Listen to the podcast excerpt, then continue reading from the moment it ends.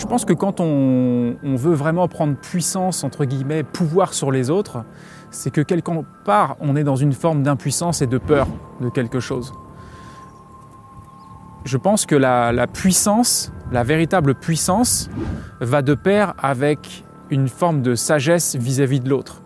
C'est-à-dire que quelqu'un de véritablement fort, véritablement puissant, il va pas aller agresser ou euh, euh, essayer de s'emparer de la vie de quelqu'un de faible.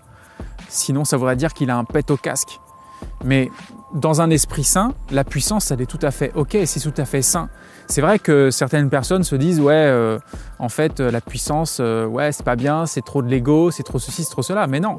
Euh, encore une fois, euh, un arbre, il est puissant, euh, c'est pas une question d'ego. Euh, la mer, c'est puissant, c'est pas une question d'ego. La terre est puissante, c'est pas une question d'ego. Le ciel est puissant, c'est pas une question d'ego. L'énergie est puissante, c'est pas une question d'ego. La puissance, c'est ce qu'on porte en nous au niveau le plus profond et il faut la laisser euh, se manifester le plus possible. Ouais, c'est tout à fait sain et naturel et je la souhaite à tous parce que si tout le monde était vraiment puissant, il y aurait beaucoup moins de rapports de domination.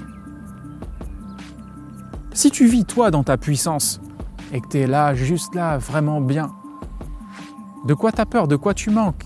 C'est quoi? Où est le problème en fait? Tu es juste en train de baigner dans ta propre puissance. C'est le nectar. Quoi de pire que de se sentir complètement euh, euh, apeuré ou euh, fragile dans le monde?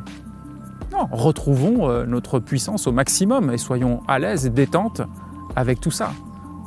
Il n'y a rien de négatif là-dedans.